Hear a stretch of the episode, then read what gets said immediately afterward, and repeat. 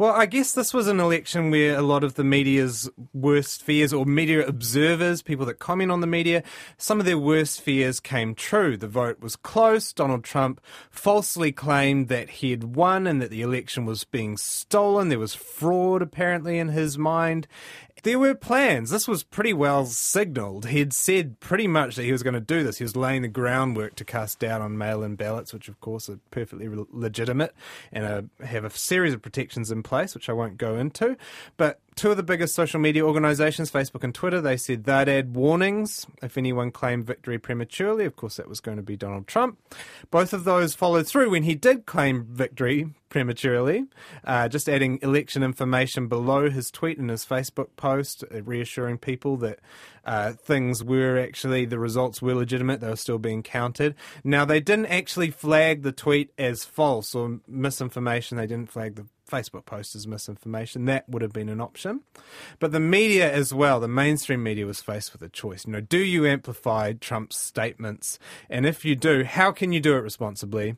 Now, the journalism professor Jay Rosen, he advocated a truth sandwich. So you go kind of, you know, truth statement. The election is not in dispute. This is actually going, this is all going to plan. Uh, Donald Trump has said, it's a fraud.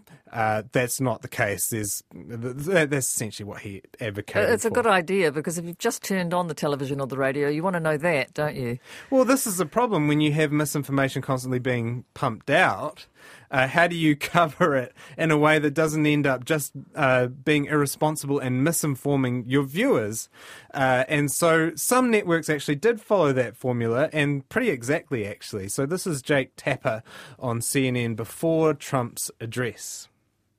But at the same time, it is important, as Jim notes, that if the president comes out and says that the election's being stolen from him, that he has won, that is not true. That is not accurate. There was Jake Tapper before the address, first part of the truth sandwich. This is Jake Tapper after Trump's address. But what President Trump just said was undemocratic and false and premature. It is not accurate to say that he won. We do not know who won this election.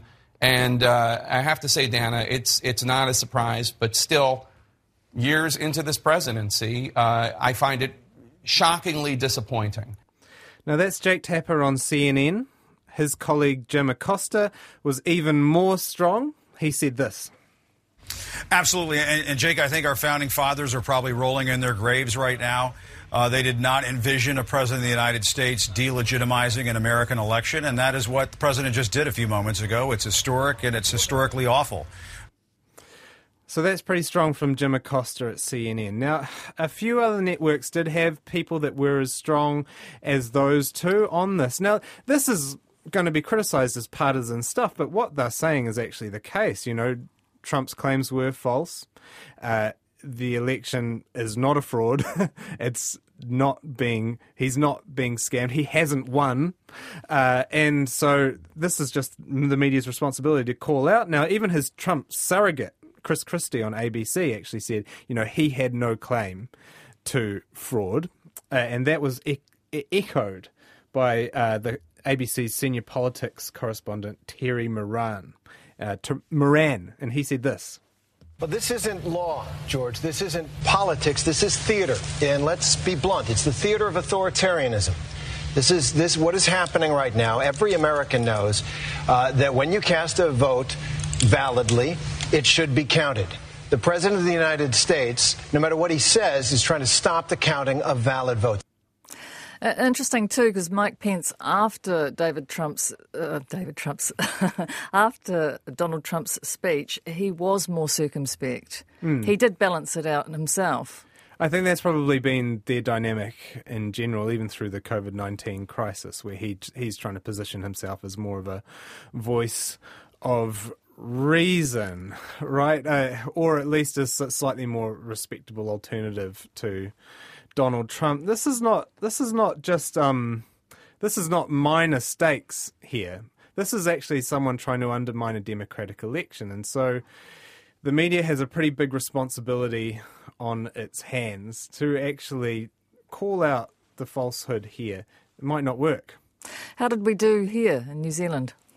Now, some media organisations around here uh, employed something like that truth sandwich. I'm thinking about RNZ's Checkpoint, and they put out a tweet saying that Donald Trump's claim was extraordinary, false, and likely to stir up dangerous emotions among his supporters. That's true. It is likely to do those things. Uh, others. Others failed, not just here. So the AP, the AP is this big uh, agglomeration. It it, it, it, it, it sends out news stories that are used by news organizations all around the world. Their headline for this was Trump touts wins in key states, says he will fight election in Supreme Court. Now, that's a very neutral headline, it's a very nonpartisan headline, and it doesn't reflect in any way what actually took place.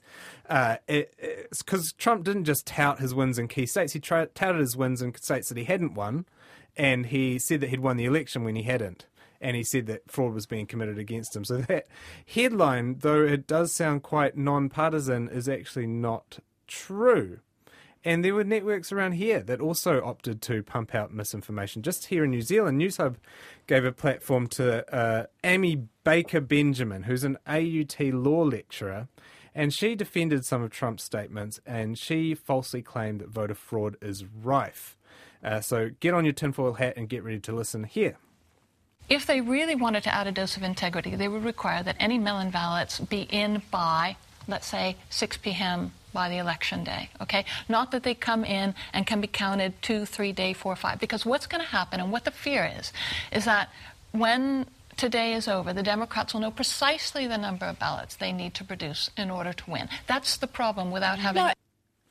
That's Amy Baker Benjamin on Newshub, and she was given this day long commentary slot where she got to say things like that. Now, that's, of course, I, I don't understand how that conspiracy would actually take place. That it would, it would assume that Democrats obviously have control over all of the election counting volunteers, the scrutineers in 50 different states, and I'm not sure that the Democrats have shown any real capacity to organise themselves in quite that way.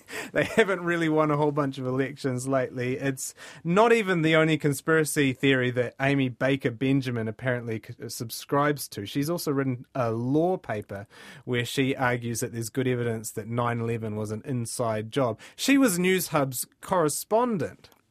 Uh, and, and and this is this is an odd thing. There was no pushback on that as well from Newshub's uh, political team, their their presenters. There was no one except for Josie Pagani at the end of the day. that she actually got through most of the day just talking to Paul Henry and him just accepting what she said.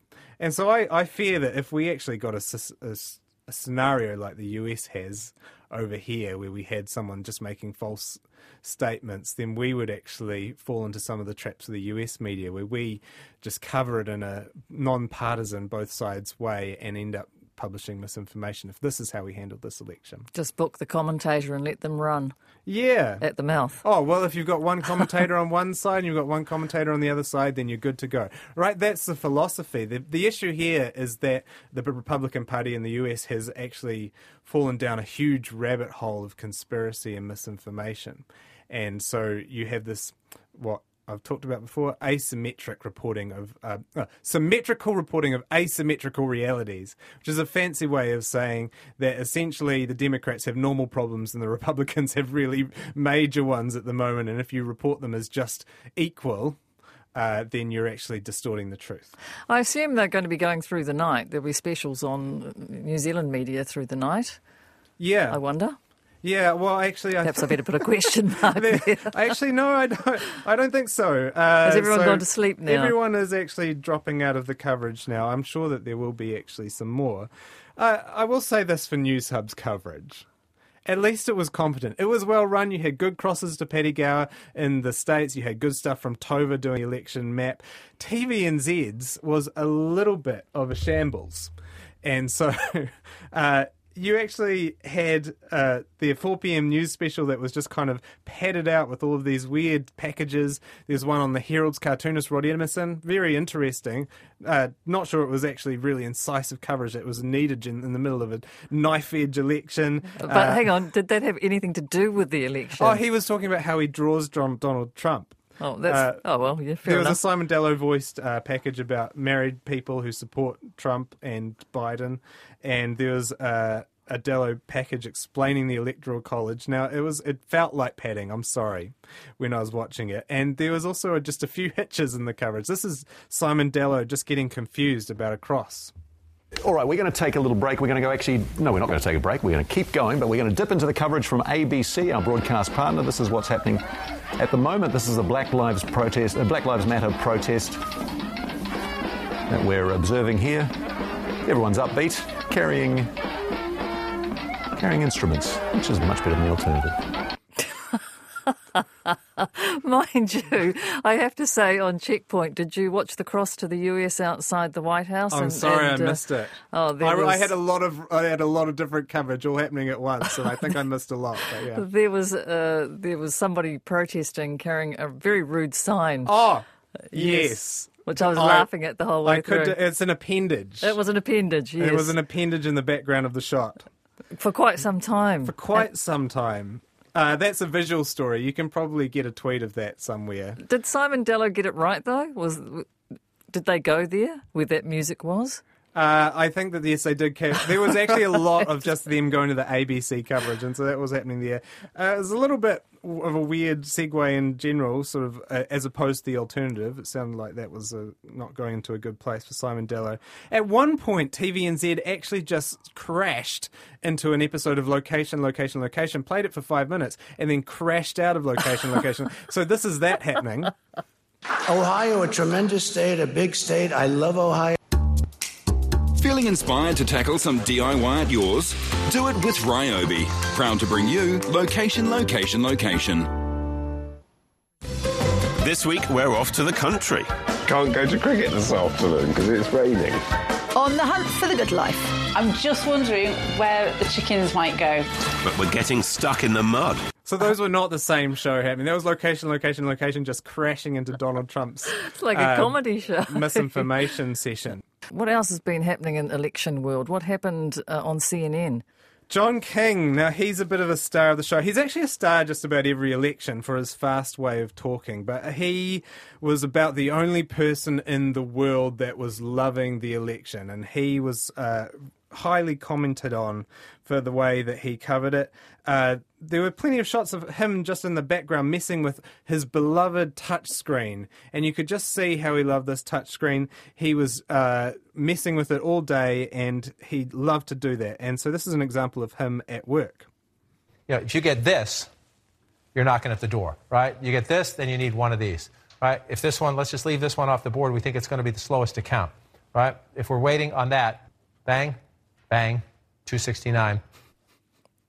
Great. what did you What did you make of that? So this that was better with a visual, but even so, he's just he's just pointing at the states and making them go different colors and and and, and creating these different maps that would give a Biden victory or Trump victory.